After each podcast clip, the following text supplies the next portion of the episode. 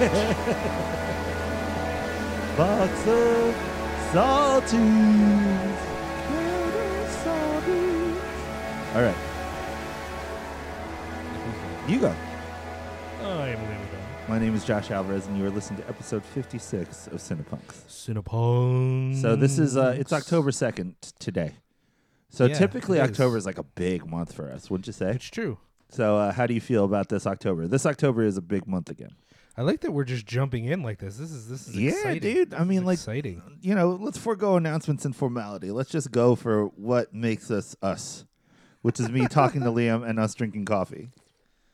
I am drinking coffee. Let me go ahead and apologize for that lip smack. That was probably awful.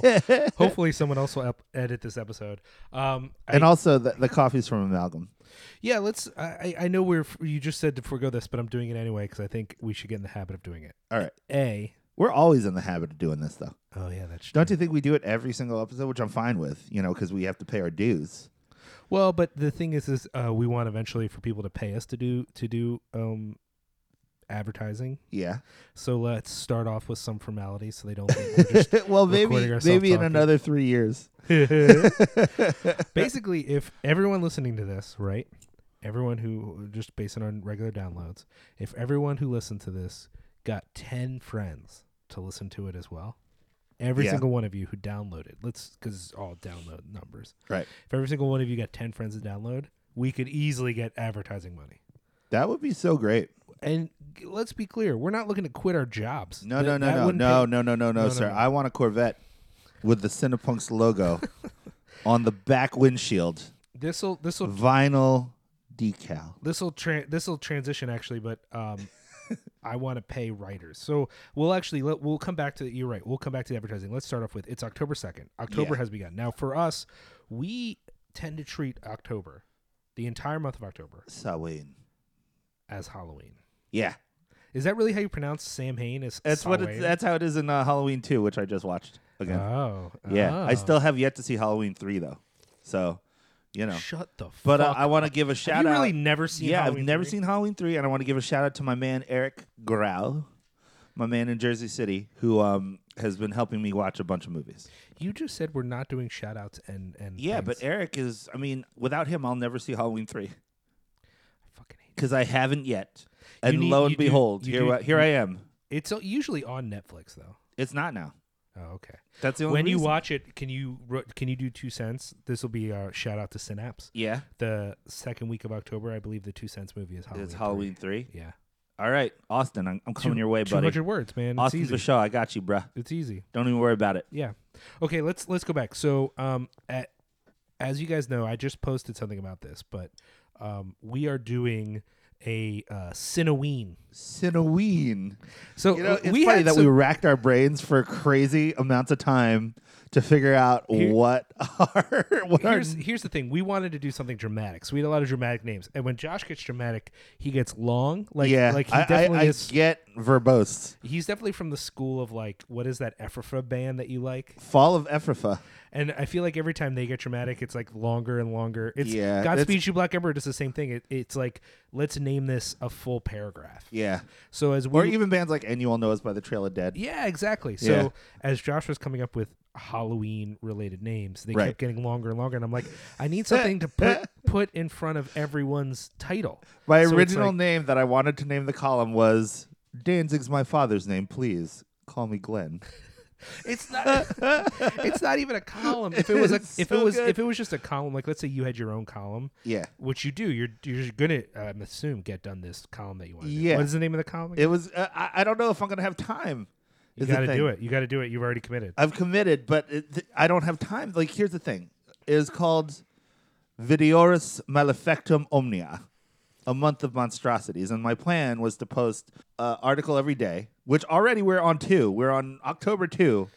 Wait a minute. Eh, eh, eh, You were gonna post something. Oh, every day. Yeah, that was my plan. Why but don't you do like like I did with Journal of Fear and combine a bunch of them into one post that Well- covers a week? it takes a lot. Oh, well, we could do that, but um, it, it takes like I'm not one of those dudes that can just sit down and write a couple paragraphs and have that be that. Like you said, with my naming issues, I'm very verbose, and that's just how I am. Right? That's how I'm wired. So the one thing that I wrote took me like a day, and And it's, it's, not that long though. yeah, but pretty it's dope, succinct. right? It's good. Yeah, Yeah, you know how but much I cut out of that thing? You just got. to Here's the thing. I will get your first post up for you. I will post. I will put pictures in it, I, and I, I'll get it up. I was there. I got right on the. Melani helped me. My uh, superior in all ways wife. But I'm saying if I get this one up for if I get this one up for you, then you can start working on the next one Right. immediately. Right. Because I want you to get this thing off the ground. I do think want to you do wanna it. I do want to do it. All this was to say we had come up with some very long. I I had some succinct traumatic names. You had some At good one point, ones. I was what was What's it? spoopy? You kept on going on about spoopy ween or something If crazy. you if you know about the internet, then you know I've what heard of it. spoopy is. what is spoopy? Go to knowyourmeme.com. No Look up spoopy and creppy. and you'll- spoopy and creppy. Oh man, is this like oogle? Is this like one of those things? No, Oogle is Oogle's a, a more of a punk and hardcore thing. The spoopy thing is basically someone posted something that it was some of the cheaper Halloween decorations they sell at drugstores and stuff, Mm-hmm. and they had misspelled spooky, Oh. spoopy, and then this whole wave of dumb shit on the internet started where everything was spoopy and everything was creppy. Spoopy. Oh C wow. R E P P Y instead of creepy, you know. Ah yeah Uh, yeah it's yeah. So creppy, you know. So, man. So it's just an internet thing. I thought I was only using it as a placeholder, but I didn't realize how many people associated with Cinepunks are what you would call internet illiterate. and Yeah. Didn't understand what spoopy was, which is a joke from 2013. wow. This is like a three-year-old joke. Its staying power is unprecedented.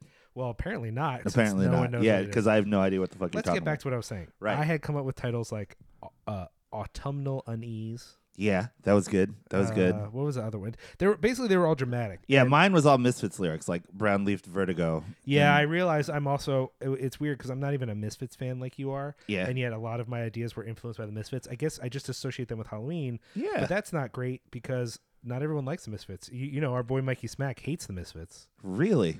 Uh, Wait, hold on. Mikey Smack hates something? I know, right? Go on. But his critique was something along the lines of like, um, that it co- doesn't sound co- like. corny power, corny pop punk that glorifies rape.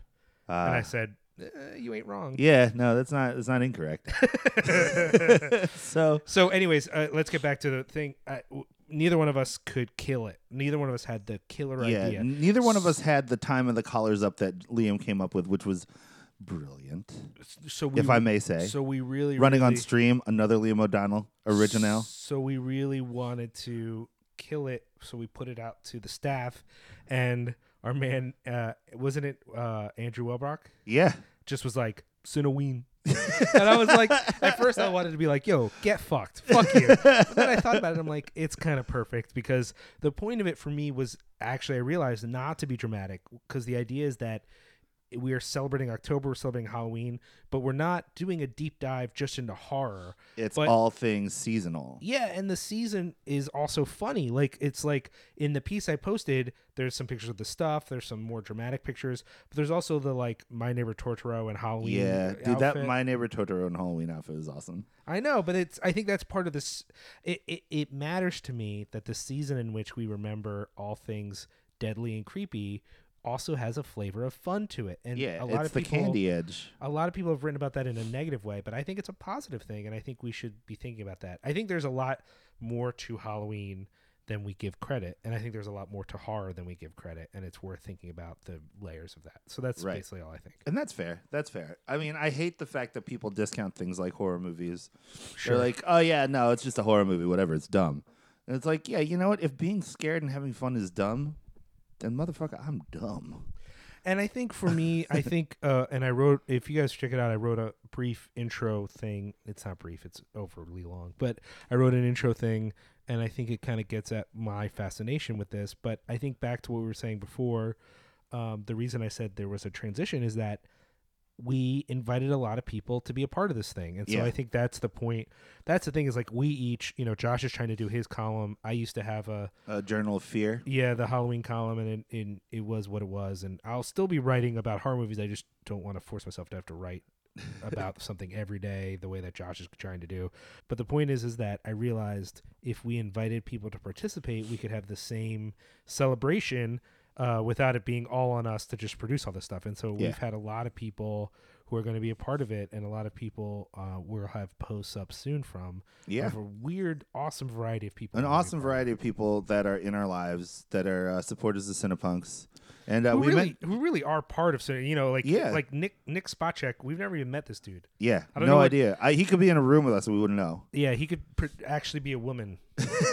Would- wouldn't know. He could be a co- Well, conglomeration well, of. he- we wouldn't kids. know because we don't subscribe to traditional gender binary. But you know, That's also true, but uh, he he could be a la BoJack Horseman, a bunch of kids in a in a in a jacket, in a jacket doing adult things. doing adult things. Yeah, yeah, yeah, yeah. like bus business things. but yeah, no, we don't know. But I mean, also we have like good as friends True. No. that are thrown yeah. down on our behalf, and that makes me feel like we mentioned Andrew. Andrew plays bass in the Cross Keys with me. Yeah. and he is uh, he is my legal counsel as well as one of my Yeah. very good friends at this point. And Yeah. I feel happy that we have a thing that he can contribute to that is like not just music. That But I you think know, that's also the story. I mean, Cinepunks is the best example of the reality. We're both old dudes who tend to value w- what we've come to call real life interactions over the internet. right. But the reality is, we have friends because of the internet. Like Doug Tilley, he made our website. I Yeah. record with him every two weeks. I tell him about my life. He tells me about his life. I don't really know what he even looks like. Like I do because I've seen like posts Pictures on Instagram on Facebook, but I and haven't stuff. like interacted with him, and that's the reality we live in. That there are people who love us, Yeah. who support us, and whom some, we love. Conversely, yeah, yeah, and some of you are listening right now. Like you are a part of this thing, even though we can't go meet at Grindcore House, which is Right, like right, sort right, of right. the other reality is like a bunch of people connected to Cinepunks. Maybe they don't write anything, but they're people who we see in Philly or we see We in see regularly at the Easton very who least, like yeah. say whatever. uh-huh. We have It's more true. Philly fans than Easton fans, but I just want to give respect because without Justin Lore, you know, we wouldn't have Yeah. our business. So it's true. It's true. so let's back up and, and say we're, we right now are drinking coffee from Amalgam. Yeah, And we haven't talked about Amalgam in a while because we basically Amalgam was cool, uh, but it wasn't yet popular. yeah, And now it's popular. Yeah, yeah, so yeah. So it's claiming space hard. for us to record there. yeah. But that doesn't make them any less cool. They still sell our T-shirts there. They do. still have them. hmm They're flying and- off the shelves, so if you need one, you better get there. Soon. Yeah, and they're they're not writing us a check, but I still think of them emotionally and spiritually as a sponsor. So we should just mention yeah, that they're Amalgam's awesome. cool. and Yeah, yeah, the yeah, coffee's yeah. good. So Of course, if they do write a check, we'll mention them every episode. tw- every twice an single episode. episode. of Malcolm comic books and coffee. uh, but I, I do want to say right up front, um, uh, there's a guy named Jamie Burchart. I hope I'm saying your last name right. Again, never met him in real life, only know him over the internet. And he offered whew, over a year ago to help with Cinepunks. And at the time, we were small enough that I had things under control. And it wasn't like I didn't want help, but I didn't know. You know, sometimes with a I just project, don't know what kind of help you need with, you at don't that stage. sometimes sometimes yeah well we're at the point now that when this when this dude was like oh i saw that you needed help my offer still stands i was straight up like motherfucker i forgot that you said that and like i done been needing help and i di- if i had known you would have got an email a long ass time ago so my man the most recent episode of hard business he edited it i just sent him i put it through a, a leveler which i don't even think i'm going to do anymore because i think he can handle it but i sent him just the mp3 of hard business just like hey man here's some stuff figure it out thanks Yeah. and it you know it was a little longer than if i did it myself but that's just because he's got his own stuff going on and it was what he sent back not only was it good i think it's better than what i could do myself so jamie if you're Wow. listening i'm hoping you're listening to this uh, that you're also a fan of the show good work you know Awesome. Good Thank looking you, out. thank you for being a part of that so i wanted to open up thanking him and you know thanking uh, my man john foster from south philly comics he's been He's been writing, writing for, for our, uh, us. our comics roundup. and this month he's going to do a post every day. Uh, one went up today, but I forgot to put it on um, the internet. But uh, he's going to do a post every day about a different horror comics cover. It's short, That's awesome. but it's like a fun walk through the history of horror comics. So, yeah, so he's going through like Vault of Horror, like all the EC comics oh yeah, and all that totally. stuff. Oh totally. Man, that's like my favorite shit. Did you read that stuff growing up? I have read some of it, but no. I mean, my experience with some of those older comics is stuff that my um, stepdad George had. Yeah. So he mostly had old heavy metals and Oh. and Conan. And Right. I've read all these. The Franz Conans that Vanzetta. he has. the big one too. like, you Yeah. can't put it in this. Yeah, I haven't actually packed those away because I haven't That's bought awesome. the big comic bags yet. But That's so great. Yeah, I I used to love um like in uh maybe the late in the early 90s they repressed all of those EC comics like the Vault of Horror Sure. and Tales from the Crypt Sure. and all those things. All the Bill Gaines ones. And I I love them. I, I I used to love them so much. Like they were my favorite books. So, you know, that's cool that he's doing that for us. there's more probably things we could people we could thank and whatever. I do want to say I realized I finished that whole thing. We still have some slots, so if you want to write something for us for for the month of October. What we're trying to do is have a different person write for us a day. yeah, I mean, every some day. people are doing different things. Um, like, or some people are writing multiple times, but they're not writing in a row, and we spread them out, and we just want to have something come out every day.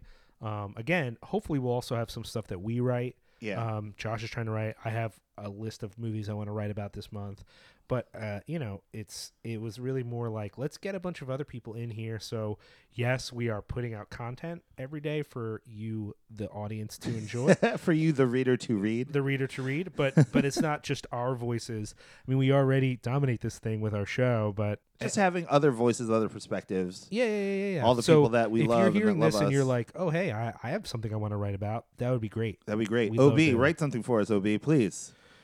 I don't know why OB per se. OB is but- awesome, and that's why. That's all you need to know.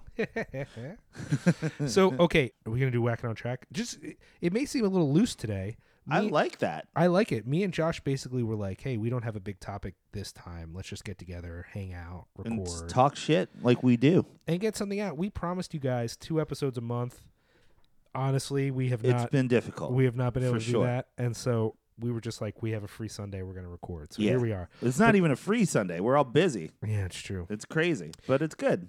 Do you want to do though? Yeah, let's do whacking on track. All right. So now it's time for our patented feature, Whacking on, track. Boom. Badoo. so good, so good. So what's been going on with you, Liam? What's what's been on track lately, and what's been whack? that's a good. That's a good question. You know, I'm you- ready. You want to hear what I got? yeah. Let's do you. So first. okay, on track. Morrissey Tower Theater last week played Jack the Ripper, which I don't know if you know, dear listeners. I'm a huge Morrissey fan. We're sitting in a room with two, three Morrissey posters. When I just came chilling over, on the you wall. were, you were watching a compilation of Morrissey of, With of Smith's videos, yeah. music videos. It's just what it is, man. I, I'm past the point of apologizing for it anymore. It's just what it is. It's, if you if anyone listens to Hard Business, they know that uh, Laura's a Mor- rabid. Morrissey playing Jack the Ripper almost ruined our episode because he skipped the show for us to record. Oh yeah, And then he saw it right before I hit record. He saw the post about Jack the Ripper, and he was like, "Uh, Dude, I've seen this for me and my wife collectively. This is our 11th time seeing Morrissey, and he has never played Jack the Ripper in all the times I've seen him. And then It's funny because I heard that otherwise the play the the set list was not that great. well, he had a couple uh, jams from World Pieces None of uh, None of Your Business, which is the latest record Okay. that got pulled famously from Spotify and all streaming services. So like nobody knows the songs unless you bought the Oh, CD. sure, sure, sure. and sure. then like you know, given that the songs aren't as good as the previous like Morrissey records. okay, So, you know, but still, fucking Jack the Ripper. That's my chest rocker. I got the chorus from that song tattooed on my chest. You know what I mean? I like, appreciate that. And I I've appreciate never that. hear, never heard him sing it live. And we were there, and they opened with it, and I'm gonna admit that I just started crying. And Did you really? Yeah. And I looked over, and Melani was crying too, and I was like, "This is the greatest moment." And we went with Troy. And um, Troy Troy Souders from Chinatown Eddies, who is uh, one of my dear friends and also my tattooer at this point. He's the only person that tattoos me. So we were there at the show, and it was just super duper fun. Troy is also uh, emotionally committed to tattooing me. Yes, So we have not yet made this happen. but we already we have the plan, and and that's going to be a Cinepunks episode. So we'll get to that later. Yeah, so dope. So Morrissey at Tower Theater. Typically, I hate the Tower Theater too. The chairs Tell me, tell me about that. Why do you hate the tower? Because the chairs are, are like small and it just they, they don't let you stand in the aisle or anything, which is fine. But like they had different chairs in there and it was okay. Like we had a good ass time. Like we were comfortable. Did they renovate in there or something? I don't know what they did, but they got these different chairs. They used to have these chairs that were little and like you know I don't know if you know um, internet, but uh, I'm a chubby boy, so uh, sometimes like the little ass chairs is bad for me. But uh, this one was a big chair and it was comfy, so that was cool. Oh, I also want to give a shout out to my girl uh, Beth. Yeah, Beth Becker was because originally I, I knew her from high school. The last time I saw her was on graduation day in 1995 and then i saw her at the morrissey show and it was pretty awesome because she's one of the first people that uh, gave me a tape with morrissey stuff on it and i was like holy shit what is this and here we are 20 years later and it's pretty awesome so Was she there? yeah she was at the show it was pretty great i mean we had discussed previously that we were going to go because like we're connected through the internet of course but then you know we had discussed that we are going to go see the show together and then we both got tickets and we were there and it was pretty wild That's pretty cool. So that was great. Um, yeah, Morrissey was awesome. Then after that, I saw Mariachi El Bronx, Dead Heavens, and The Bronx. Are you down with these bands at all, or what? So we've talked about this on the show before. I Right. do not have the love for either Bronx or Mariachi El Bronx that you do. Now, to be fair, I'm largely unfamiliar with Mariachi El Bronx. I have a couple Bronx records, and it always. Um, I don't know what to make of the Bronx. For I don't know why I don't like it. Is to put it to put it like I don't know. It doesn't for whatever reason it's never connected to me. I don't know if it's too. How would you describe describe for me the Bronx musically? I have. Well, it's it's basically poppy hardcore, right? Yeah, I guess that's So- what I, I, I guess it's the poppiness of it that rubs me the wrong. I don't know what it is about the Bronx that I don't love it because I feel like I should and I don't. I have this is what my feeling is. And uh, I realized it while watching the Bronx play. It's music for bad kids. It's bad kid music for bad kids. It's like the kind of music for kids that are like bad. I, I don't even know how else to put that. Like I feel as though that's pretty appropriate. They're they're the band for uh do you ever have um when you're growing up you have a friend that's like, yo, check it out. I found a gas can. Okay. Oh, Yes, yes, actually. It's music for that. It's music for that type of people. You know, the Bronx, I think, are, I mean, I think they're musically amazing. I think the singer Matt is like fucking, he has a great voice. Wasn't there already music for that called Sheer Terror? Yeah, sheer terror, but that was a generation above us. That's Okay, that I'll, we're I'll, not- ac- I'll accept that. you know what I mean? Like, I get it. Like the kids that go to schools with with slingshots in their back pockets and stuff like that. Like, you know what I mean? Like that's sheer terror. But Bronx kids are the kids that went to school that were just like kind of the bad kids. You know? I don't know. I have a special place in my heart for bad kid music and bad kid shit. You know what I mean? So uh, I think that, that that band appeals to that for me. You know? Mm-hmm. Um, Mariachi El Bronx are amazing live, and that's only tech. The only I've only seen them twice now. The first time was when Sailor Jerry Rum did a promotion at Johnny Brenda's, and it was the Bronx is Mariachi El Bronx and um, Two Gallants. I don't know if you know that band, but they're pretty awesome too. No, I don't know that band. Oh, they're great. They're like uh, they're kind of like on that. They're, they're first of all they're a two piece or a duo, and it's a drummer and a guitar player, and they write weird, sad country songs. So um, and they they get rambunctious at times too, but um, they're really awesome. I think they're, they're I mean, if you're if you're listening to uh, if you're gonna check them out on Spotify, I would suggest the record "For Whom the Bell Tolls." I think they're just uh, it's it's really they're great. They're just uh, or, or the Deader. I think that's an uh, the I don't know. Just look up Two Gallants on Spotify. All their records are great. But yeah, that's the only first the first time I saw Mariachi El Bronx was that night. And it was a promotion from Sailor Jerry Rum, so I was drunk and didn't get to the end of the set. Wasn't possible. So um, this time I was sober as a judge, saw the whole Mariachi El Bronx set, well, most of it, and um, it was pretty great. And then Dead Heavens played. Do you know about Dead Heavens at all? No, I, now I was curious about that band. Uh, who, who is that? What is that? Dead band? Heavens is Walter Schreifels from um, Quicksand Oh, right. and Youth yeah, of yeah, Today. yeah. How and- was that?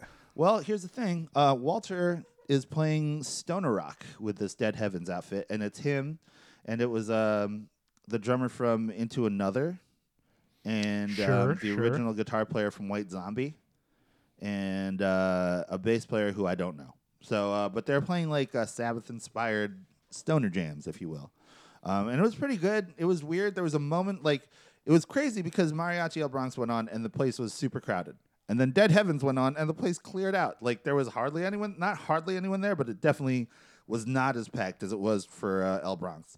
And um, so I was standing right in front, and the guitar player from White Zombie looks like Gandalf before he became Gandalf the White, like when he was Gandalf the Gray. Sure. And uh, so he he looked kind of like a I don't know. He had a hat on, a floppy hat, long hair, and uh, he was playing. Was it like a bucket hat?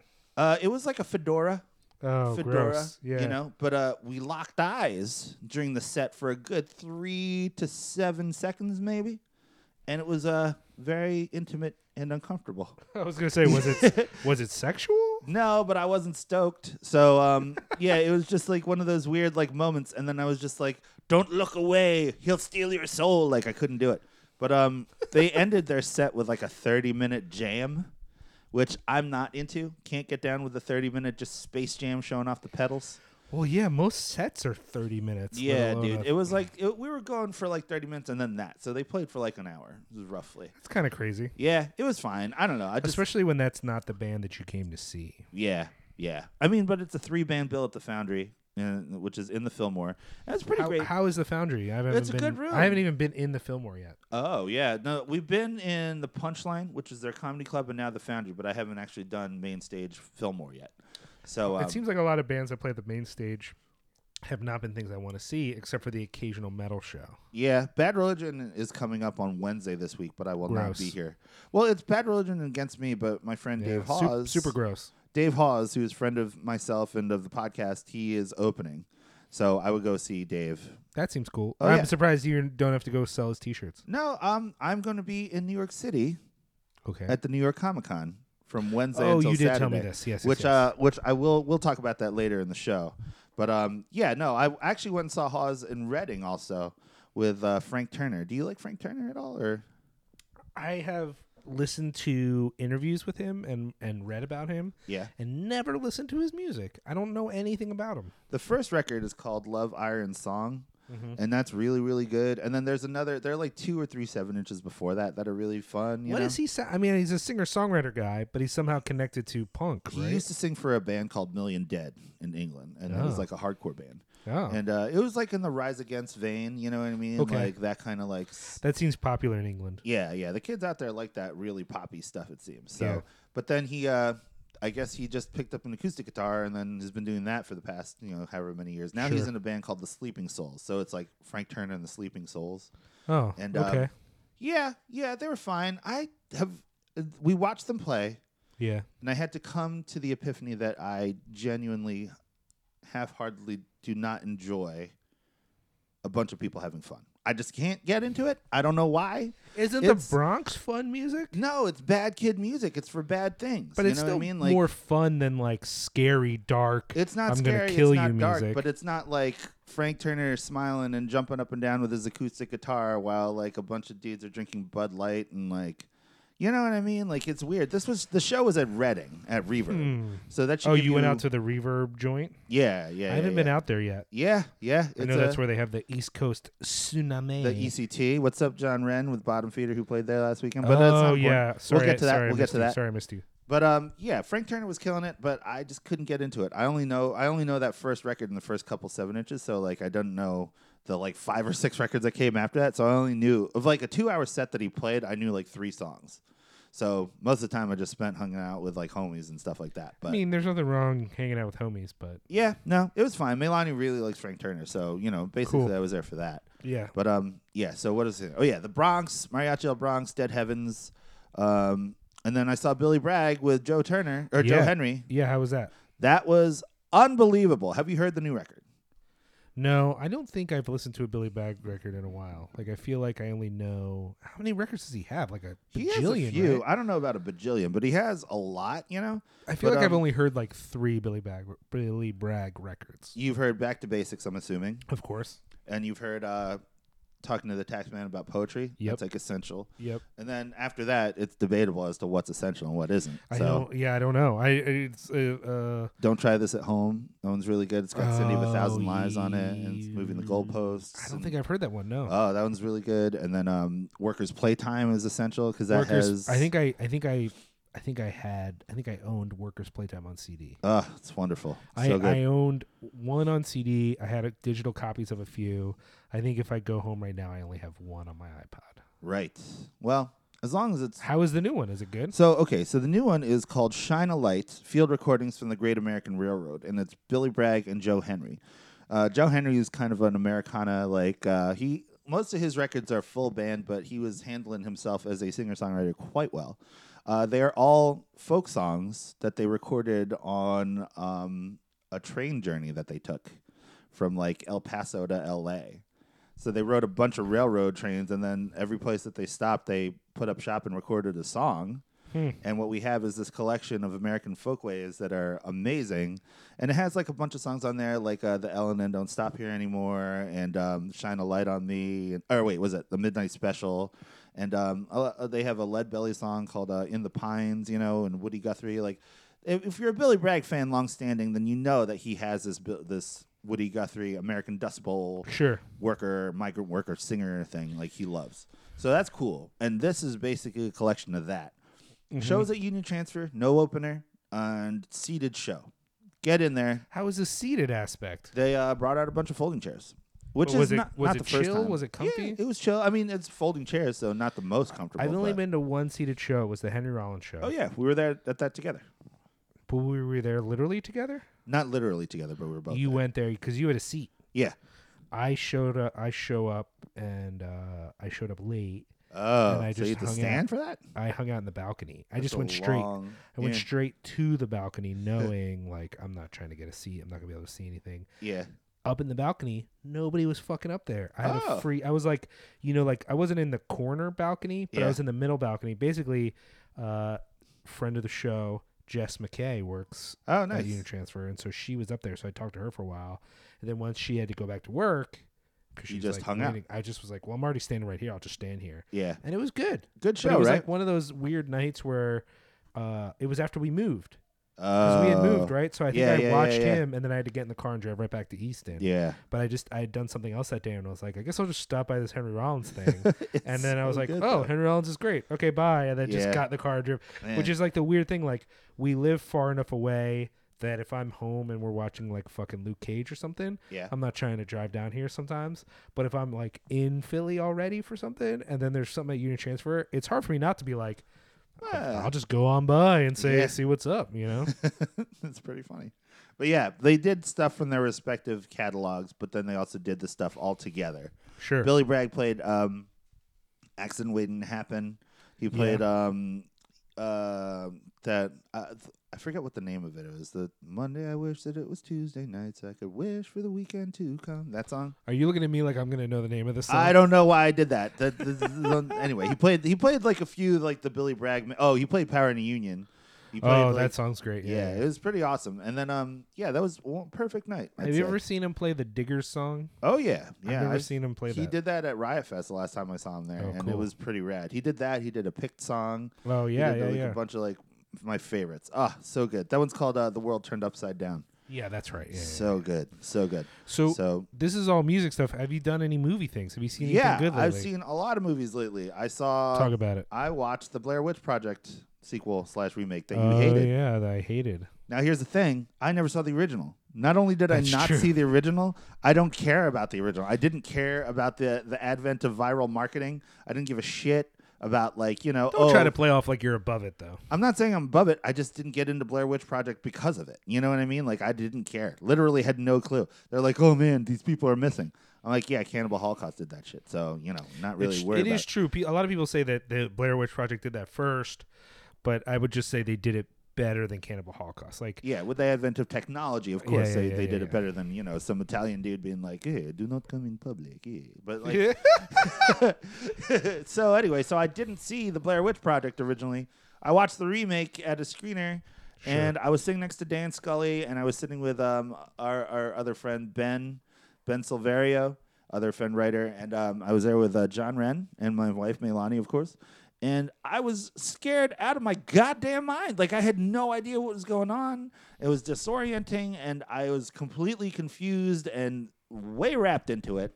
And I keep looking around, and literally everybody was rolling their eyes so hard I thought an eyeball was gonna roll right by me. Yeah. I, I was, everybody was so over it, and I was like, "Are you guys fucking seeing what I'm seeing right now? This shit is so fucking scary right now."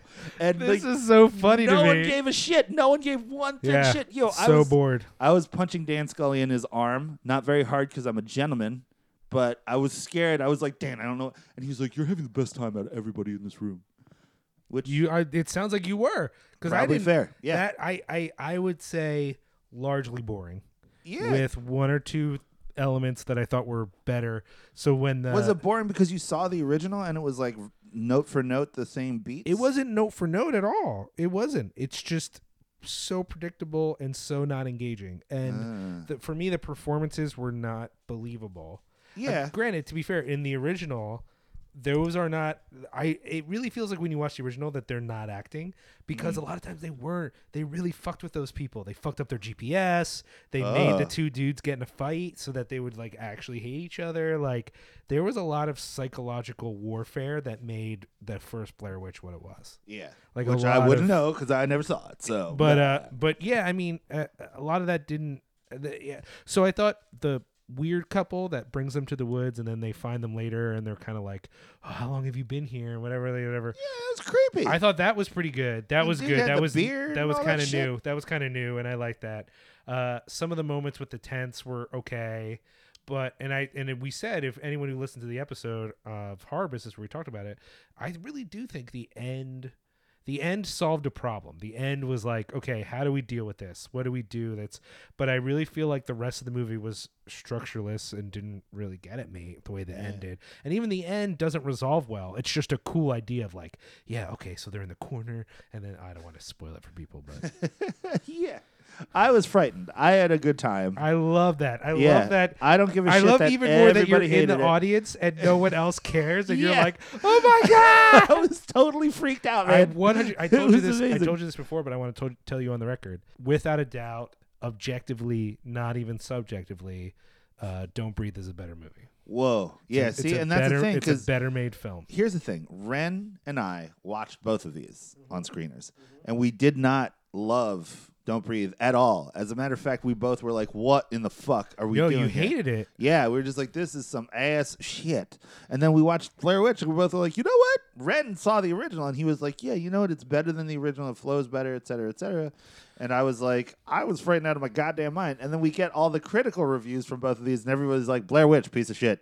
Don't breathe. Great movie. And we're like, are we incorrect? I mean, yeah, you're idiots. is what it- yeah, okay. No, yeah, no, no. I, granted. I actually don't. I can't. I can't say that because I don't think Don't Breathe was great, and I and and I feel bad because a lot of my friends have like championed that movie. Like I met people associated with the movie. Like I'm connected to the movie through the Bruce Campbell John, but uh, but it was just okay. I, I do I do think the level at which you guys hated it is a little crazy to me yeah, because I do think it was very effective in some ways. like tension building. Okay, I get it. It was, dude was right there, you know? But but I think a for me it suffers a little bit from the advertising. yeah.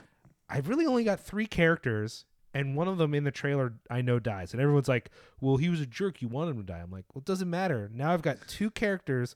What are the odds that they're both going to die? Very slim. Yeah. And in fact, it might have won me over if they did kill off both those people, but they Yeah. didn't. And so overall, like it doesn't. Even though I think it was, it shows me that Fede Alvarez is actually can be a good director. Uh-huh. I think he should be directing other people's scripts. I don't think the script is great.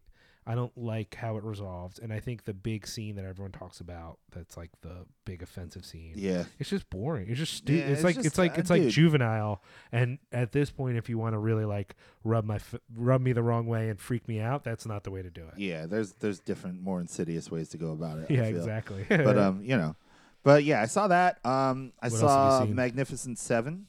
The how, uh, how is that? I really want to see it. I, I I almost went last night. There was a double feature at Becky's Drive-In of Magnificent Seven and High and uh, Hell or High Water, and Oh, I thought that would have been great. did but you then like I, Hell or High Water? I didn't get to see it. That's what I'm Oh, saying. I you've wanted never to seen go it yet. see them both. I will tell you this right now. Yeah. If Chris Pine from Hell or High Water came up to me and was like, "Hey, Josh, let's make out," I'd be like, "Cool," because he is such a dreamboat. But anyway, okay. How was Magnificent Seven? Magnificent Seven. So you got Anton Fuqua coming back after what Southpaw, maybe? Did he direct Southpaw? Yeah, That's a real piece of shit. yeah. That movie was awful. It was Yeah. ass. This movie, But he's done some other movies that are good. he's done Training Day. He's done, uh, you know, he's a video guy. Like Yeah. he started with like Tony Braxton videos and stuff like this. yeah, yeah. So you know, it's cool. This movie is first of all, it's a tertiary remake, right? So you're already treading some weird water right here. Right.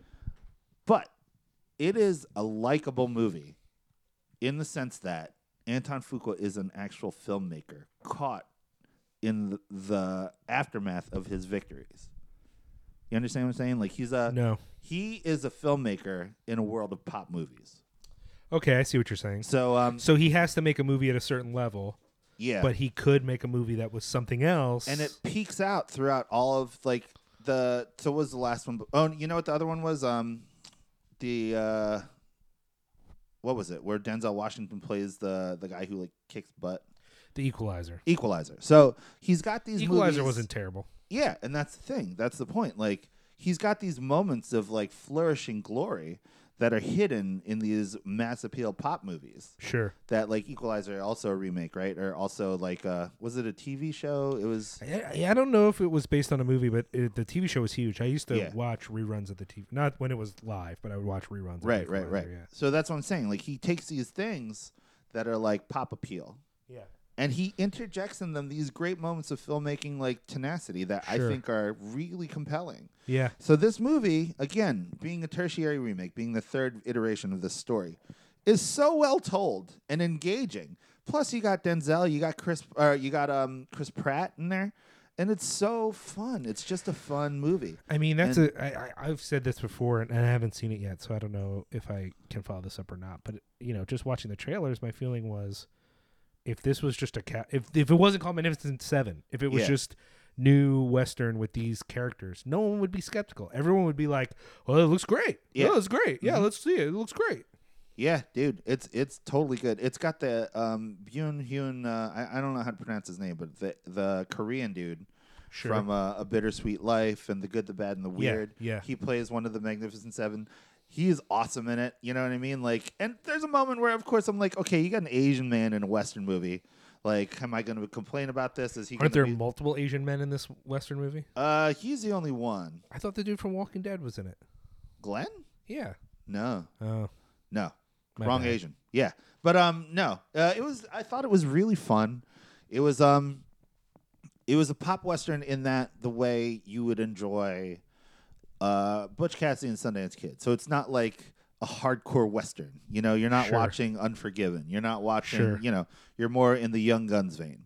Sure. But uh, dude, super duper fun, super great. I mean, other than like the big names, everyone else is kind of like the not like big name actors. You got Denzel and Chris, Yeah, yeah, Chris yeah, Pratt, yeah. but that's it. And um, it's I oh, mean, and uh, and Ethan other, Hawke's in there. Other people in it are recognized. There's a lot of recognizable Yeah. actors in the movie. yeah, no, for sure, for sure.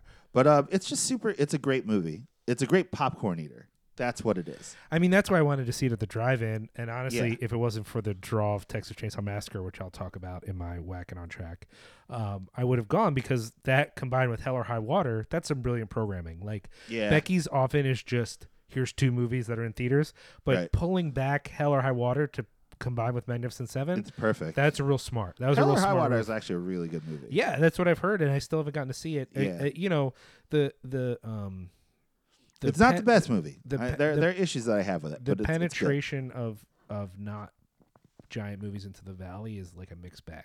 So Hell or High Water played in the valley, but it, it was at a time where we were busy, and I thought, well, I'll just see it later.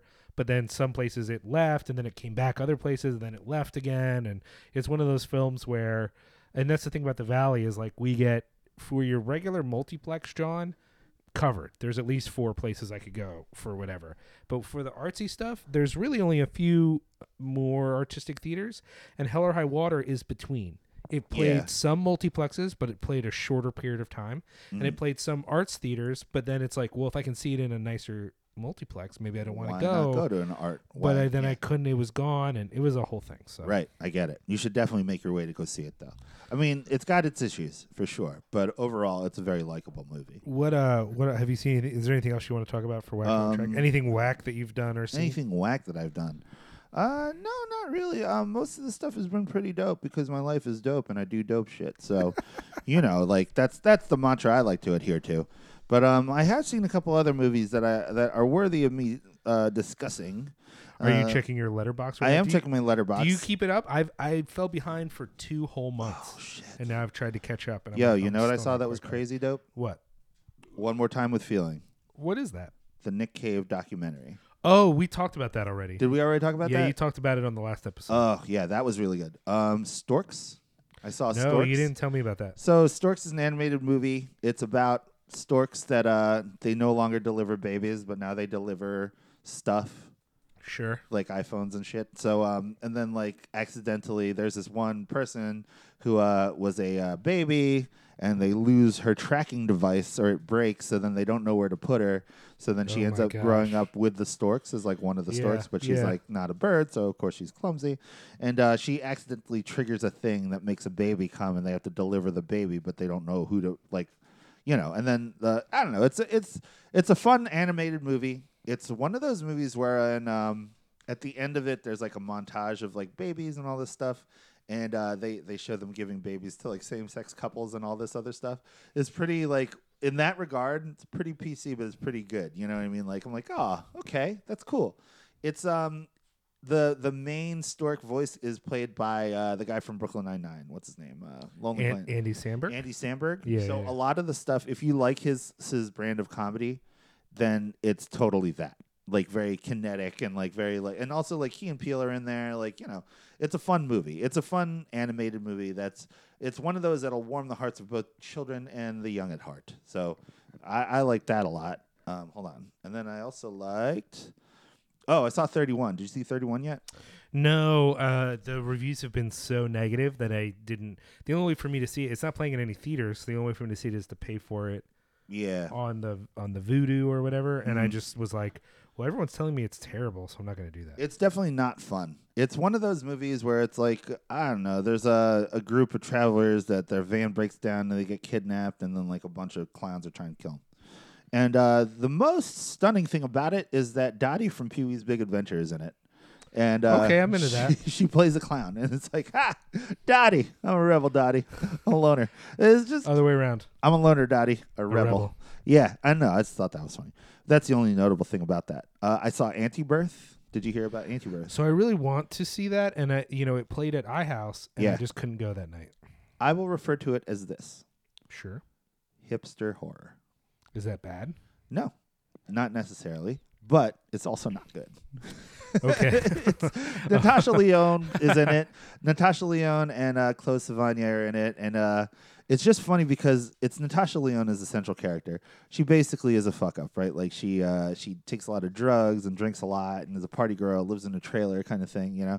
And uh, she ends up getting pregnant one night, and then the the baby just grows exponentially really quickly and she doesn't know what's going on Mm-hmm. and she's like you know she doesn't have money to afford an abortion plus she's doing a lot of drugs so she's just like well you know i'm just going to keep on living my life so she's like snorting pills and like doing all this crazy stuff and then you find out like certain things and you know it's like a weird poorly executed horror movie with hipster people in it and basically i think it's funny I that think I'm okay with that actually. it's funny that Natasha Leone plays herself during her drug addiction years.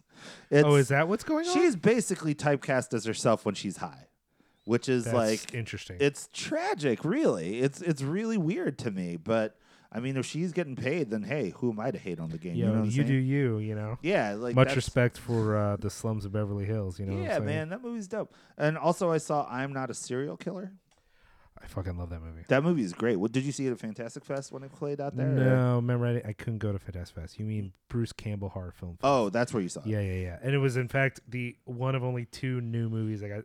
I kept going to all the rep the uh, rep screenings at Bruce Campbell, Yeah. and all the newer screenings I had to work or be, watch a table or something. So the only new movies I saw were that and Siren. How was Siren?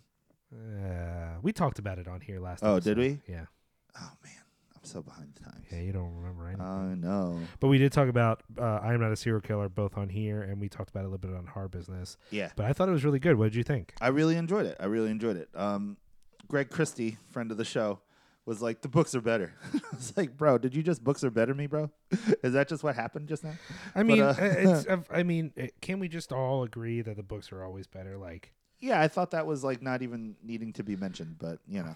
eh, whatever. I don't know, but he was disappointed in the movie. I thought it was really fun. I uh, enjoyed it. I really liked uh, um, uh, Doc Brown. What's his name? Um, Lloyd Christopher, Christopher Lloyd, Lloyd. as as the guy. You know, I thought that was cool. And uh, overall, I liked the tone of the movie. I thought it was really fun, and uh, you know, I enjoyed it. I, I would suggest people to seek it out and watch it. I appreciate that. So that was all my on track stuff and whack stuff. It's Wow, that was. I, I just realized that was really. We're like almost a full episode now. Just Yeah. of that. I'm into that. I'm okay, sorry. so here's my. Don't apologize. I've been We're- doing awesome shit, man. No, you're like the coolest. uh, so as I said, I saw Blair Witch. Uh, you can hear extended thoughts on horror business about that. It's whatever. I didn't love it. Uh, one thing I haven't got to talk about a lot on either this show because I don't think I did. I mention Little Men last time we recorded. No.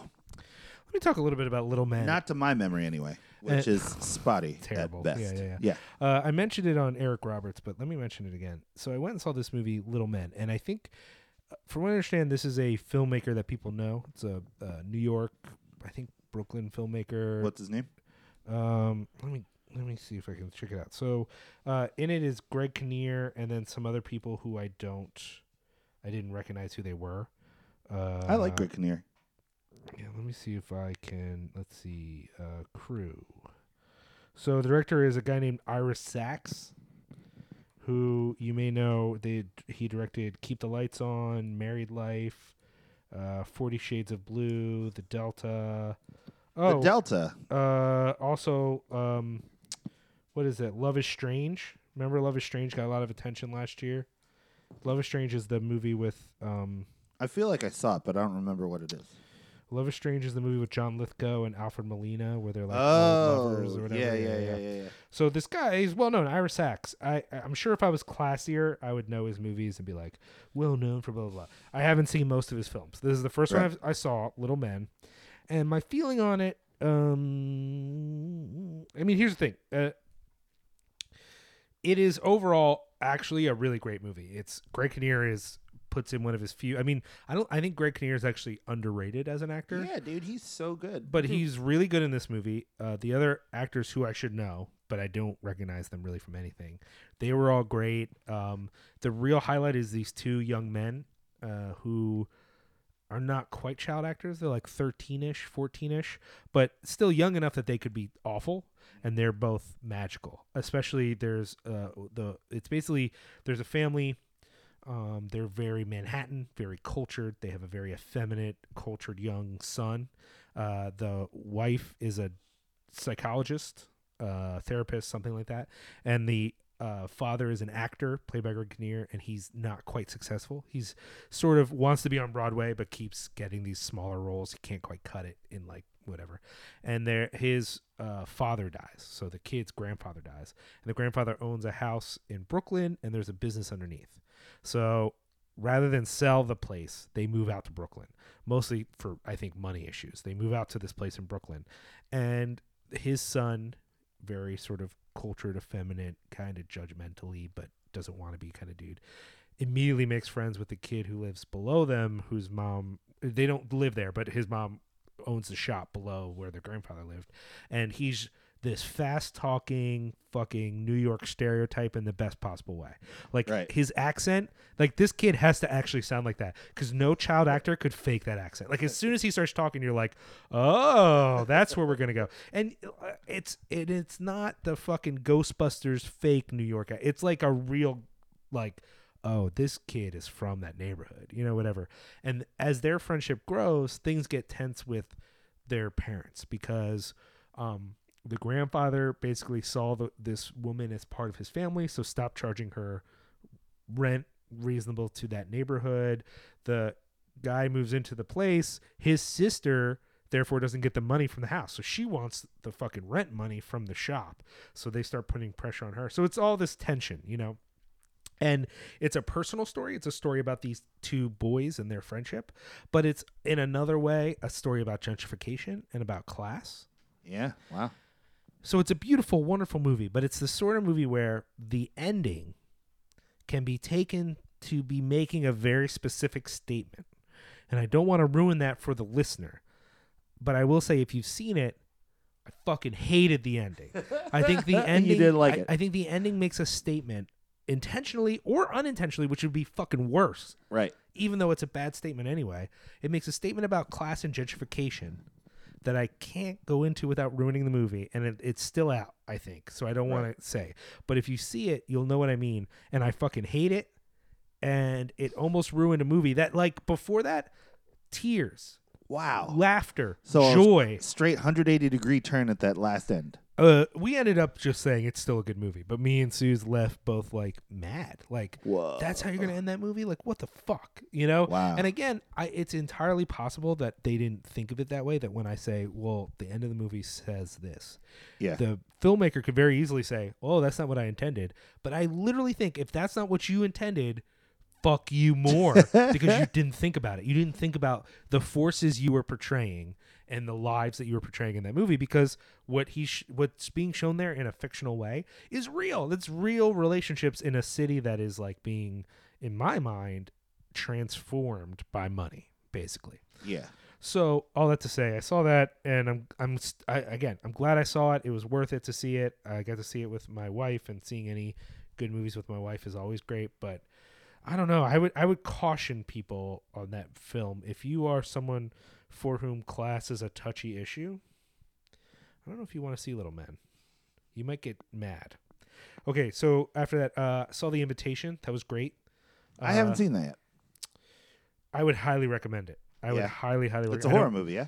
uh, in a way, yes. I think it ends up being a horror movie. It's like a tense, it's a tense thriller that ends up having strong horror elements. Nice. Um, it's I think perfectly directed and really well written. The performances are really strong. Not all of them are great, but it works, Mhm. and it's very much a Fantastic Fest sort of movie. This it, that's where it, I think maybe premiered even was Fantastic Fest last year, and uh, if you like that sort of weird, quirky film that kills at Fantastic Fest and maybe doesn't do as well in the rest of the country, but people love it there, Mm. th- that's the invitation. It's that sort Right. of movie, you know. Then uh, me and Lure went to the Phantasm thing, which How was oddly that? enough, we didn't talk about that on our show. We On just horror business. we just recorded, and we didn't talk about going to Phantasm. Wow. Phantasm was great in the I sense of love that movie. First of all, I love that movie, and uh, big ups to Jacob Knight. Just wrote a thing about Phantasm for Birth Movies Death that I think really, Yeah. really highlighted the the joy of that movie. also, but- big up to my man Eric Bresler, who is uh, the person who originally introduced me to the joy of not Phantasm 1 or Phantasm 2, but Phantasm 3. I still haven't seen it. Oh, and then I've the only fourth one that seen- just came out. I've only seen one and two, and the fifth one is coming out. A bunch of people saw it at my dad's fest. Uh, t- just a plug for the other show. Me and Justin are gonna watch all four Phantasms. Oh, so in good. anticipation. Well, we've just watched, the, so we're gonna watch the two, three, and four. I've only seen two. I've never seen three and four. Or I've seen three in brief sections on cable, but Yeah. I couldn't tell you the plot. I just Yeah. know from seeing pictures online. I'm like, oh, I've seen that movie, but I Here's, haven't here's like the watched. thing about Phantasm though that like by Yeah. the second one it had lost all commercial steam. Mm-hmm. So everything that comes out after that is specifically for the fans, And I, I'm curious. which is amazing. A lot of people though, it, uh, Ravager got mixed reviews. The fifth one Right. premiered at Fantastic Fest. I think it was a premiere. It might not have been, but it played Fantastic Fest, Mm. and it got mixed reviews. Some people I love hated it, and some people I love loved it. So right, right, right, right. we'll see what. Well, I don't know what I'm going to think. Just the fact that though that it's iconoclastic enough Sure. that it panders to, or I don't want to say panders because it sounds like sad, but like it caters to a specific fan.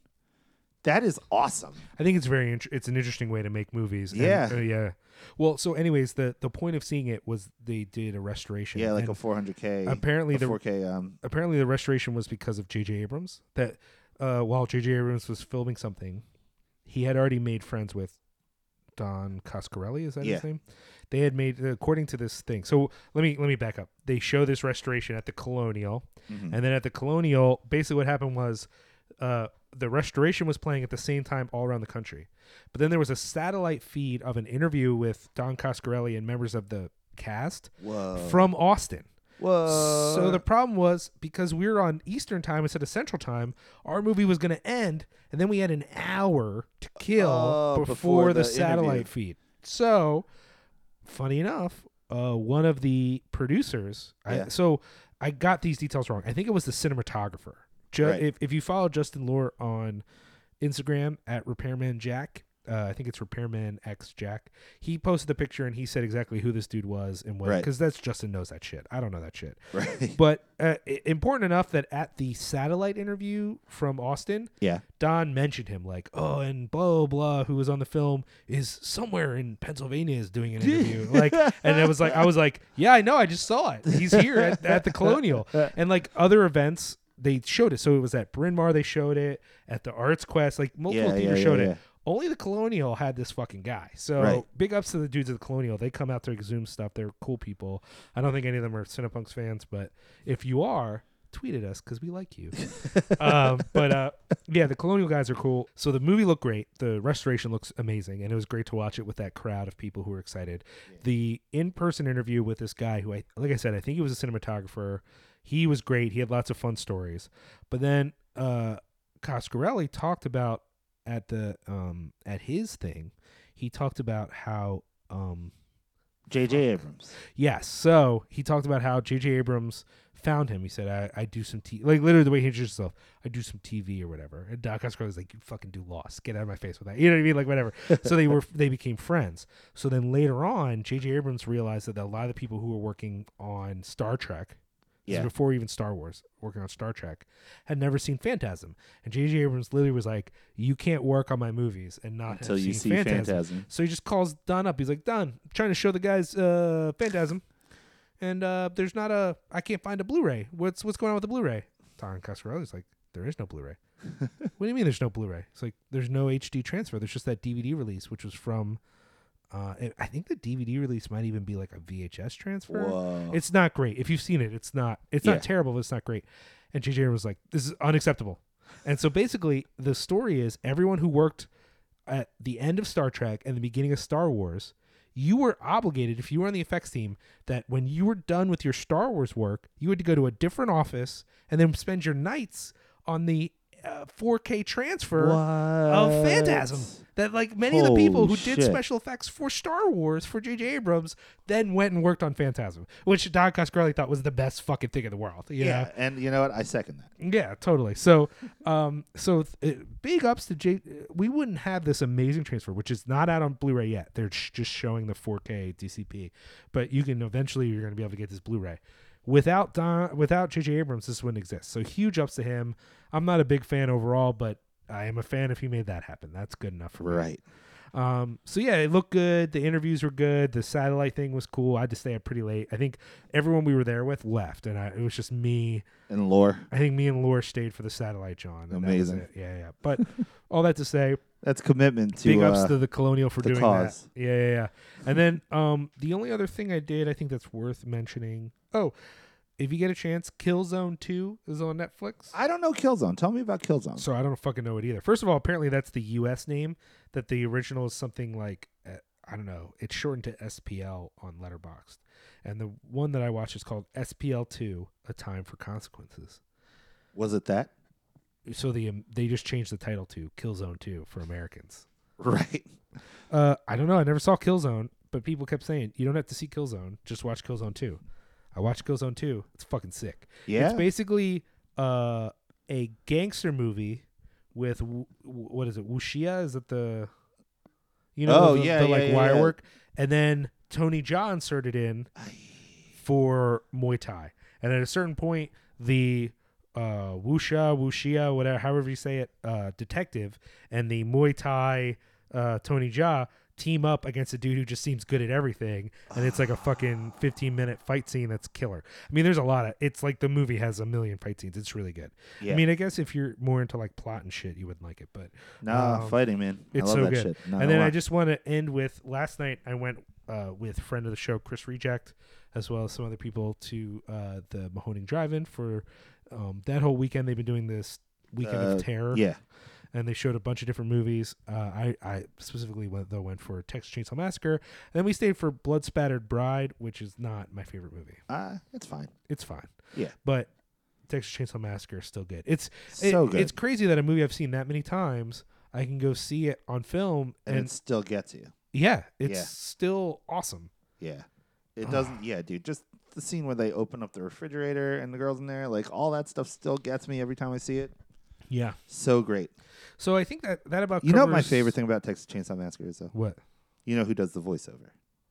No, I don't know who does the voiceover. It's uh, the first speaking role on film of Mr. Dan Fielding, aka John Larroquette. I didn't know that. Yeah, he did that, and he did the voiceover for uh, the town that dreaded sundown. Wow, he's really good. At, that's a really good voiceover for both those movies. Yeah, just it's saying. really strong. John Larroquette. So I've been Um, on a night court ki- kick lately. I don't know if you know that. I appreciate that.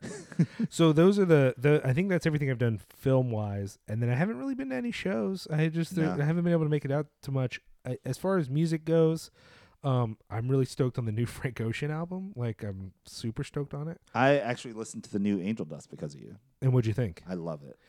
Yeah, and then we talked about this on the last show, but Yeah. let me say it again. The new Angel Dust is awesome. I love Justice.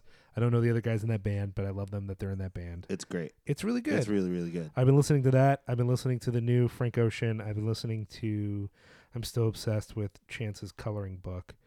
um, but the last thing I want to mention is vaguely music related, but it's not music. But I started watching Luke Cage.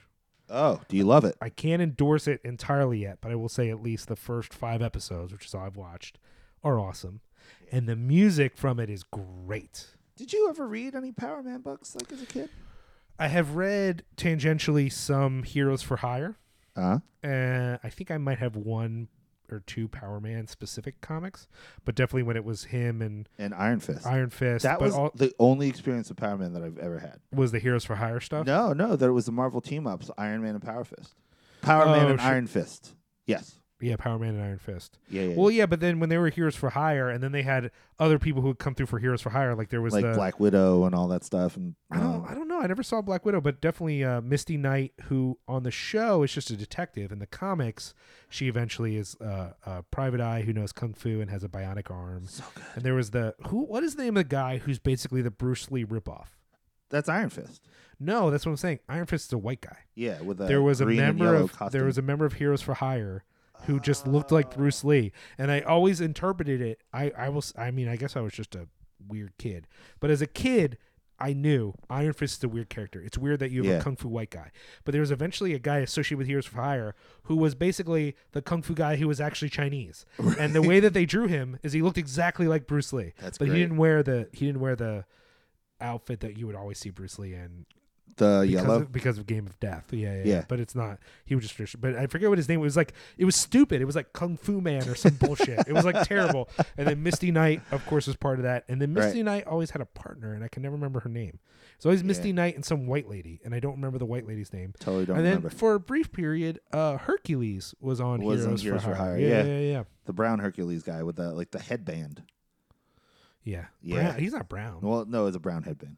Oh, right, right, right, right. Hercules though was always like the carousing uh roommate of Thor. There was a whole period in Thor where Thor and Hercules Roommates. live together and Thor is like being all uptight and Herc Hercules is like in a bathtub drinking beer like "Ah, methinks thou blah blah blah blah. That's so good. That's so awesome. Hercules. It's like Hercules. Hercules. Who shit in a bathtub again? Hercules, like that kind of party. Yeah. I also started watching um the new season of Agents of Shield. And how do you like it? I You've want- been you've been down with Agents of Shield E for this yeah, whole but time. it's been like up and down. Remember, Yeah. I think the last time we talked about Agents of Shield, I said you were saying that you fuck weren't this stoked, show, and then it got and better. everything sucks, and fuck you, Agents of Shield. And E That's then how like it was. Captain America Civil War came out or something, or Captain America Winter Soldier, and you were like, "Oh, it's all tied together. I love it." My No, no, name's no. That, that was a Liam." while ago, but the um, Yeah. Ca- Civil War came out had no effect on Agents of Oh, Shield. oh. E Right now, in fact, they were really pushing on Agents of Shield E this whole Inhumans thing, and now, now that the now that they Inhumans isn't push back being- the movie, Yeah. it's over. Inhumans, like they're not even talking about it. This season is all Ghost Rider, and the problem is, on one hand. I kind of have liked the last couple episodes and the way that they do it, Yeah. but I'm still annoyed at the the Ghost Rider in the show is the current Ghost Rider from the comics. The current Ghost Rider from the comics drives a car. Wow. He should be Ghost Driver because you don't ride a car, you drive a car. See, I stopped paying attention to Ghost Rider, the book, w- with the Mark Teixeira reboot when uh, they started. Um, yeah. and like that's um, I just you know, I read it in the 90s. I read both versions of Ghost Rider. yeah, the Johnny Blaze and then the the Mark Teixeira more darker. But what was he what was his name? It wasn't Johnny Blaze. No, right? he was a kid. But it was it was similar though. It was like Yeah. Danny Fire or some yeah, bullshit. it was something like that. Danny is definitely the first name, I think. I, I, think don't so- know. I think so. Well, the current thing is a his, they they Hispanicked him up, which makes sense because they've Yeah. been trying to diversify Marvel overall.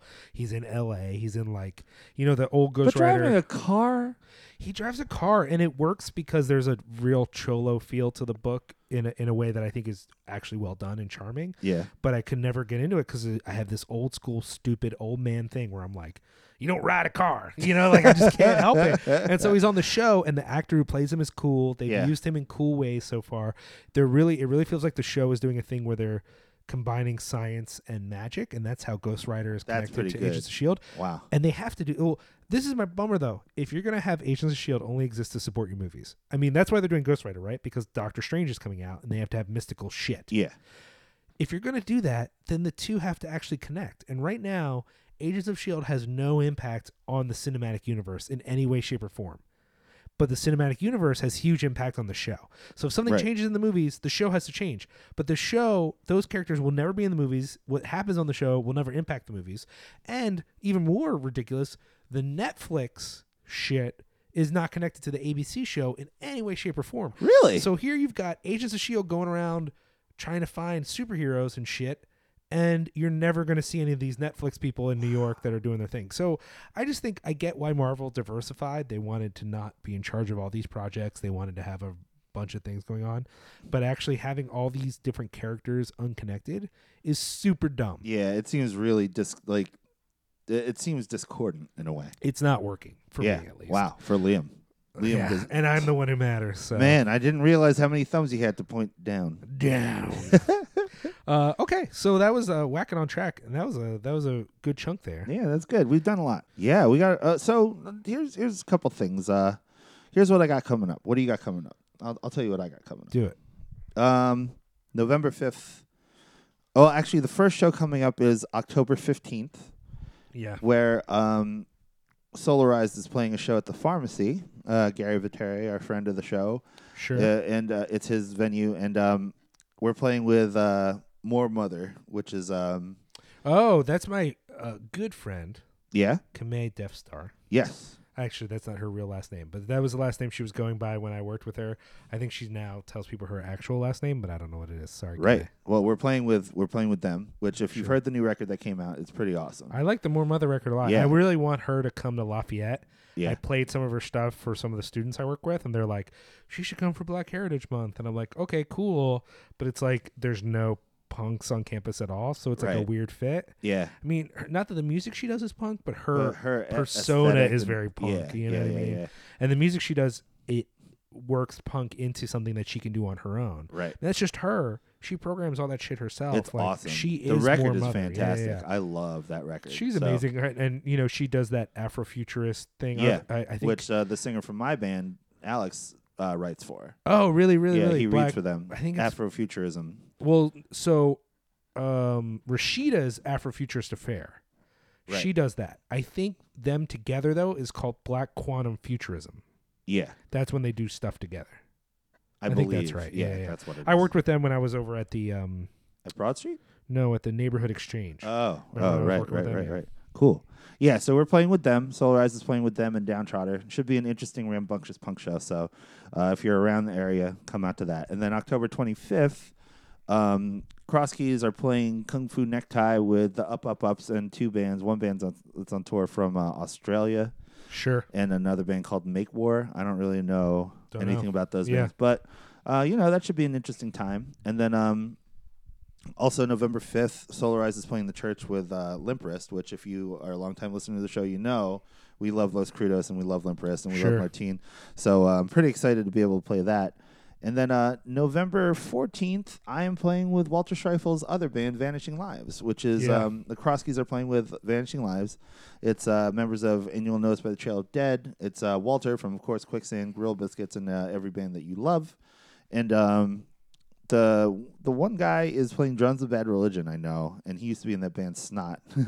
and um, Is Walter maybe the most prolific gentleman in hardcore punk? I would say so. I don't know anyone who comes close or to most uh, his creative var- output. at- at least most varied, right? Like a lot of Yeah. people play in a lot of bands that sound the same. Yeah. And Walter has played in a million different bands. and he currently plays in like four bands, which is ridiculous. Well, especially because Quicksand and Grill Biscuits are. I mean, if you just told me, yo, man, I'm playing shows with Quicksand and Grill Biscuits, and then also added on, oh, and a couple shows with Youth is Today, you'd be like, okay, well, your life is clearly over.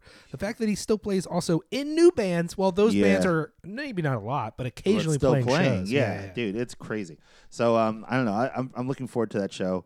Um, I'm I think it's gonna be really fun. And um, also the Solarized demo is getting completed today. We're finishing tracking today. So big up to Alex, Jeff, and Joe, who That's are cool. my bandmates. I love those guys. I love the band. And um, I think that we're coming with something that uh, is not heard in a long time. So uh, it's it's a strain of punk rock that has to be cultured in uh an incubator that has elements of um, California abolition hardcore. I, I that, appreciate that. um, you know, it's very specific to our tastes, and uh, I, I feel like not too many people spend a lot of time talking about bands like John Henry West anymore, or like bands like uh, Iconoclast or Down like uh, Struggle, like bands like this.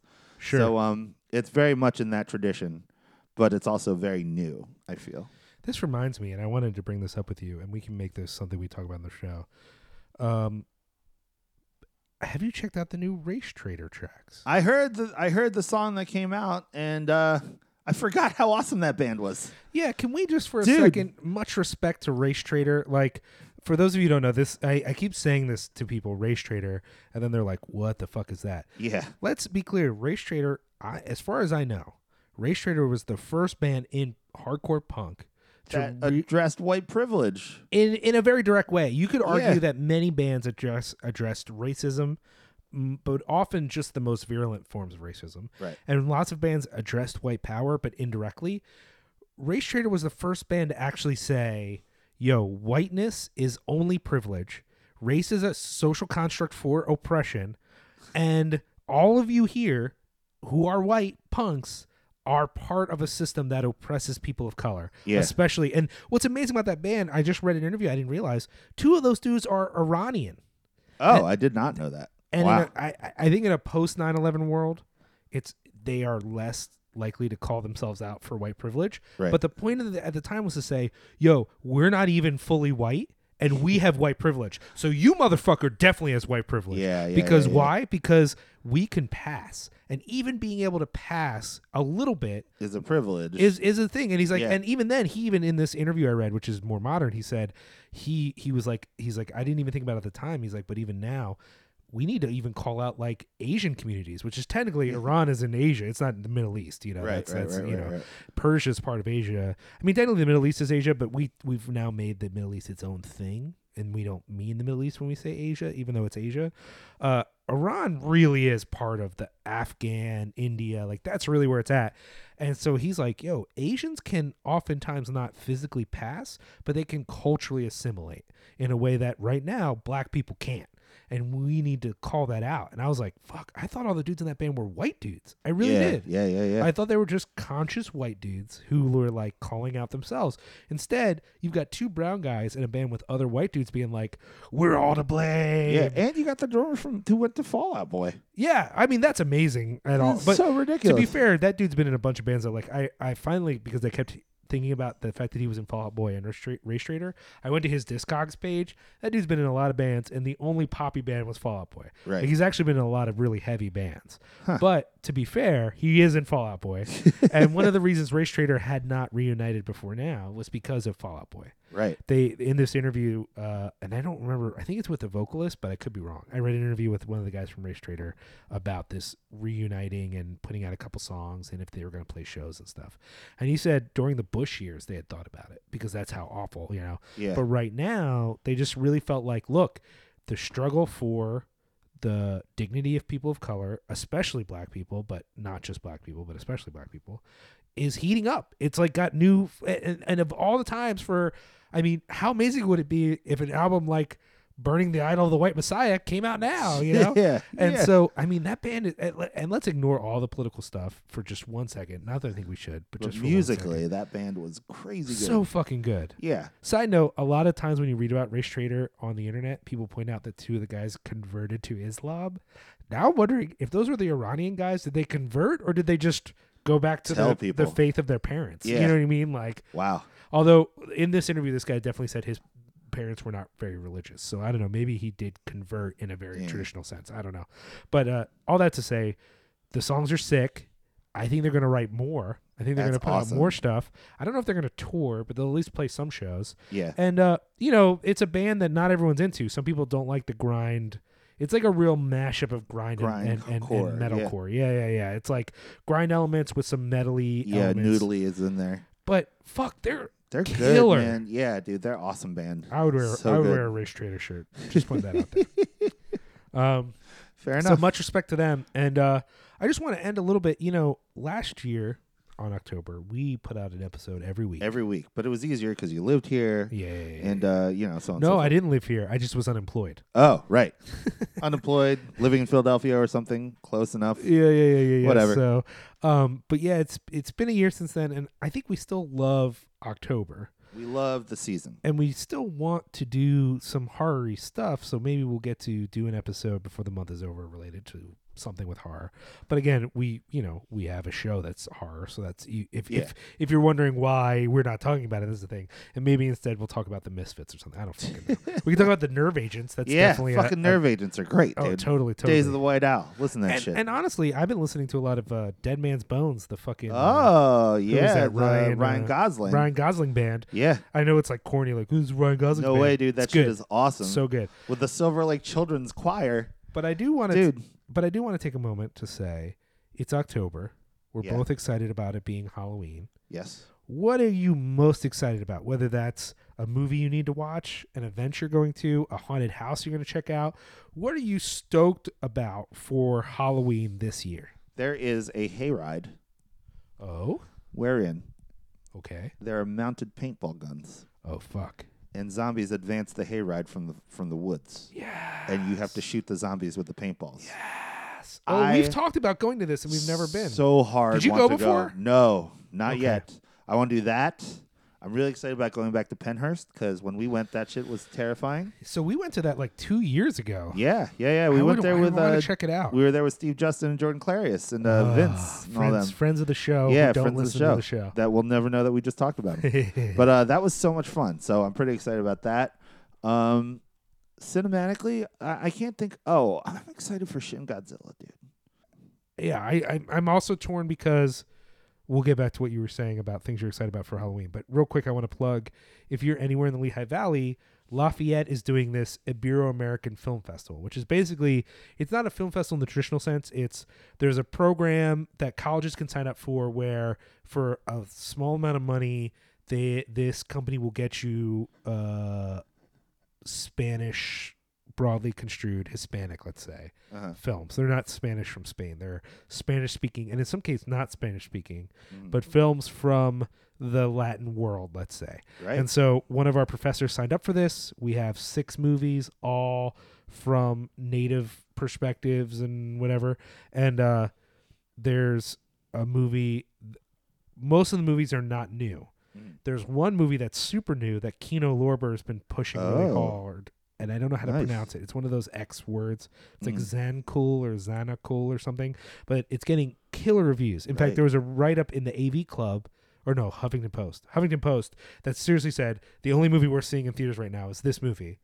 It's playing for free at Lafayette on Wednesday. Nice. So I have to choose between Shin Godzilla Red Carpet in New York, free artsy movie that's getting lots of things that also supports my friend. You know what I mean? Right, So I'm right, trying to right, balance that out. Um, but if you're in the Lehigh Valley, uh, go to the Lafayette website. I think there's a link to it, uh, the info. But it's every Wednesday night for the next month at seven o'clock at the Landis Cinema. They're showing these movies for free. You don't have to do That's anything; just awesome. show up. So, Yeah. anyways, so Shin Godzilla, you're stoked on. Anything Yeah. else? Like, it doesn't have to be new, but anything that you're like, okay, it's October. I'm gonna get in the mood. This is something I want to watch. Um, well, of course, you know the the traditional standbys. I actually, you know, another movie that I forgot to mention earlier. I saw Halloween, uh, Tales of Halloween Oh yeah, yeah, by yeah, the yeah, yeah. October Society. Sure, sure, sure, sure. So uh, it's a vignette movie. If you haven't seen it, did you like it? I actually really enjoyed it. Yeah, it was a good time. Yeah, Not the worst movie I've seen. I mean, there's there are There are elements I disliked. for there sure. are some. It's an anthology film, and in, no anthology film is perfect. right. They all have at least one weak joint. Yeah. This has a there's a good amount of stories in the movie. It's That are not just a couple. strong. Yeah, yeah, yeah. Yeah. And a lot of them are good, and there's only one or two that I thought were stupid. Which ones did you think were stupid? I don't want to get into it too hard because we had it at Bruce Campbell Fest last year, Right. and so I met some of them. So which ones did you like l- less? Uh, let me say the ones I liked, uh, Fair. if I can remember off the top of my head. There was the one with the little devil child. Oh, so good with I the thought guy that was from great. Rocky Horror Picture Show. Yeah, who was there by the way? That's Ugh. uh, what is his name? Brian Boswick. Yeah, He was at Bruce Campbell Fest last year, which was great. nice. Um, I really liked the the weird take on the zombie one. I'm not sure I remember. Well, There's the one with aliens. Oh, right, right, right, right, right. there's right, a right. or it was a serial killer, right? And then there's an alien takes over someone's body, and then it's basically a serial killer fighting what is in all effects like an Evil Dead zombie sort of thing. yeah, I like that one. that was a good time. Um, you know, it's been over a year since I saw it. So Oh, I'm trying to wow. remember what else. Is Yeah, on I there. just saw it the other night and I thought it was really fun. what which ones did you really like? I really liked the first one, the Sweet Tooth. yep, that I was good. really liked. Um, Well, the one with the bikes that was kind of post-apocalyptic. I like that one too. yeah, that one's pretty cool. Yeah. I really liked the Little Devil one. That was my favorite. that was one. awesome. so good. The one where the childrens are killing everybody, I was okay with. Yeah, it was all right. It was yeah, pretty good. overall, I, I mean, more hits than misses for sure. There was one that was kind of like there was a Spider Woman or something. I didn't. Really, I didn't really like that Oh, one. Yeah, that was okay. What's the one also? I did like the one that was the uh the clown. Oh, that one's great. Yeah, That yeah, one's yeah, yeah. really good. And you know, the one clown is played by um Tom Holland. No, I didn't know that. Yeah, yeah, That's yeah. awesome. It's awesome. Man, you should talk about this on another show. The horror business. well, we do need to do another anthology episode. But, Yeah. Uh, but we need to do a lot of. I mean, we're just getting going with horror business. You know, this Horror is business episode is great though. fifty six for Cinepunks. We, we we're established. Yeah, man, horror we're, business. we're I heavy think we- hitters in we, the, the we just podcast went world. into double digits on, nice. on horror business. That's so good though. uh, We're like eleven. Or something. respect, respect. Yeah, Yeah, yeah, So, So um yeah. how for, about you? What are you excited about for the Uh, season? for me, obviously, twenty four hour horrorthon this year. It's an eighties theme, so I'm Yeah. interested in that. Um, and from what I understand, I think they're going to try to do like one movie from each year of the. Oh, 80s, so That'll be nice. interesting. That's cool. Um, Oh, I'm also excited about Infest. I I know you've seen Infest so many times. I've never seen Infest. is that in October or November? Oh, I feel like it's in October, but I could be wrong. I am also excited for Infest. That's a sick lineup. It's not just Infest either, because it's Infest, It's pure disgust. Pure Iron Disgust, Lung. Iron Lung. Yeah. I've never seen Iron Lung. I've seen Infest like four times now. I've never seen Iron Lung. Oh, so I'm really stoked for that show as well, and that's one that I have to make an effort to get to. Like I can't let it slide. you yeah, yeah, yeah. know? Um, in October, we, you know, me and Justin signed up for the Miskatonic Institute of Horror Studies, That's awesome. and the October joint is with um, Paoli, the guy who uh, co-wrote From Beyond and uh, Reanimator. nice. Um, so I'm excited for that, and that whole thing has been cool. Uh, and for me, you know, Halloween it is a lot of horror movies. I've already seen Texas Chainsaw. Mhm. Uh, I've already watched Event Horizon. This morning I watched House. So I'll be trying to watch a lot of things. I think uh, at home I have a copy of a movie called Venom Mhm. that is um, Klaus Kinski and Nice. oh, super sexy British guy who was in The Devils and The Brood. Oh fuck! Why did I? Ah, man, he I- looks like Tom Jones. Like Yeah, I he's- keep wanting to say uh, Ken Russell, but Ken Russell. Oliver, Yeah, Oliver Reed. Oliver Reed. Yeah, Oliver Reed and Klaus Kinski in a movie with a big snake. I'm into Nice. that. Yeah, Um, I've also got some other things that I've gotten like promotional copies that I've been meaning to watch that I'm going to save for October. So right. Dead End Drive In, uh, The Hills Have Eyes. I might rewatch the stuff, even though I just wrote about the stuff. I kind of want to rewatch it. Yeah, Just some Arrow videos I've gotten, and then I, I also got the new The Thing print. So I'm you know, Nice. the the the um shout or Scream Factory joint. So I want Mm. to check that out. Um, and just some other things I've been meaning to watch. The Shutter lineup is gotten better and better. Like yeah. Big Did ups you to my think- man Sam Zimmerman who was at Miskatonic, met my met Justin, but I just feel like the lineup is just. It's getting better. I think that's all Z- Sam. Yeah. I think part of the thing is, I, I, again, I will it's not say that Shutter originally- was bad before. It was good before. It wasn't bad, but it, it definitely didn't have cutting edge horror on there. I didn't think. huh? Really? Yeah, I felt as though a lot of the selections that you had when I first signed up for Shutter versus now, like now you have Dare Samurai on there. Now you have like you know Sure. you have Well, a lot I think of I think uh, Sam has definitely diversified. I mean, I'm saying him because I know him as the main main uh, guy. main guy. But I'm sure there's other people who make decisions too. I know there was some holdup on Sam's part, or not on Sam's part. Sam told me there was some holdup from distributors and stuff. They had some issues getting some things through, but he is telling me that the lineup over the next couple months is only going to be that much better. Oh, so good. Thank you. It's so good So though. Like good. big ups to him. I also met some other people who work for Shutter. We're at Bruce Campbell. I don't know why they would be listening to this, but if they are, yo man, you guys are killing it. Yeah, man. Especially in a in a culture where like if you look at the horror section on Netflix right now, and the American version of Netflix, right? It's all it's like they're looking for one star movies. Well, I think the I think a I really do think Shutter's cutting into Netflix's draw.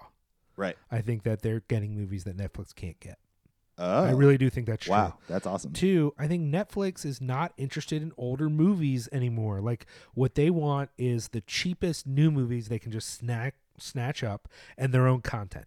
Because here's the thing, I don't know this for a fact, but word on the street is that Netflix does way better on actual viewers with their own content that they make themselves and it's cheaper to make than it is to like pay for the rights to something than they do with any of their movie selection. So I just think after a while Netflix is not gonna have movies. You know what though? Let's talk about it. Daredevil, fucking great. Stranger Things, fucking No, great. I'm not. I'm not Dude. mad at them about it. I'm only mad at them because the attitude of people right now about movies is we don't need physical media because there's Netflix.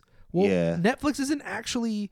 uh, Here's the thing: if you want to create a service like Fandor or Shutter, if you want to create something that's like, look, we're gonna get every fucking movie we can find that isn't on another service, yeah, and really keep it as less like a money making tool and more and of more like, like a, a- catalog. yeah like a like an archivist like we're just archiving this these movies then yeah i'm all for it but netflix people treat netflix like it's an archiving service and it's And it is not. not. It it's is what they not. can afford it's what And they, they- think people will watch and the reality is uh, the part of the reason they have those shitty movies is you motherfuckers are watching those movies Yeah, people what the watch fuck, those people? shitty Come horror on, man. movies Hold your movies to a higher standard, please. don't get me wrong there i do think people are get lazy with netflix and they don't really search it hard and so i i still think i've been lazy about it but if i was doing running on stream i can find every week five things on netflix you should That be you watching like, yeah. easily easily i can do that every week i could put it out if i wasn't such a lazy piece of shit but the reality is that that doesn't mean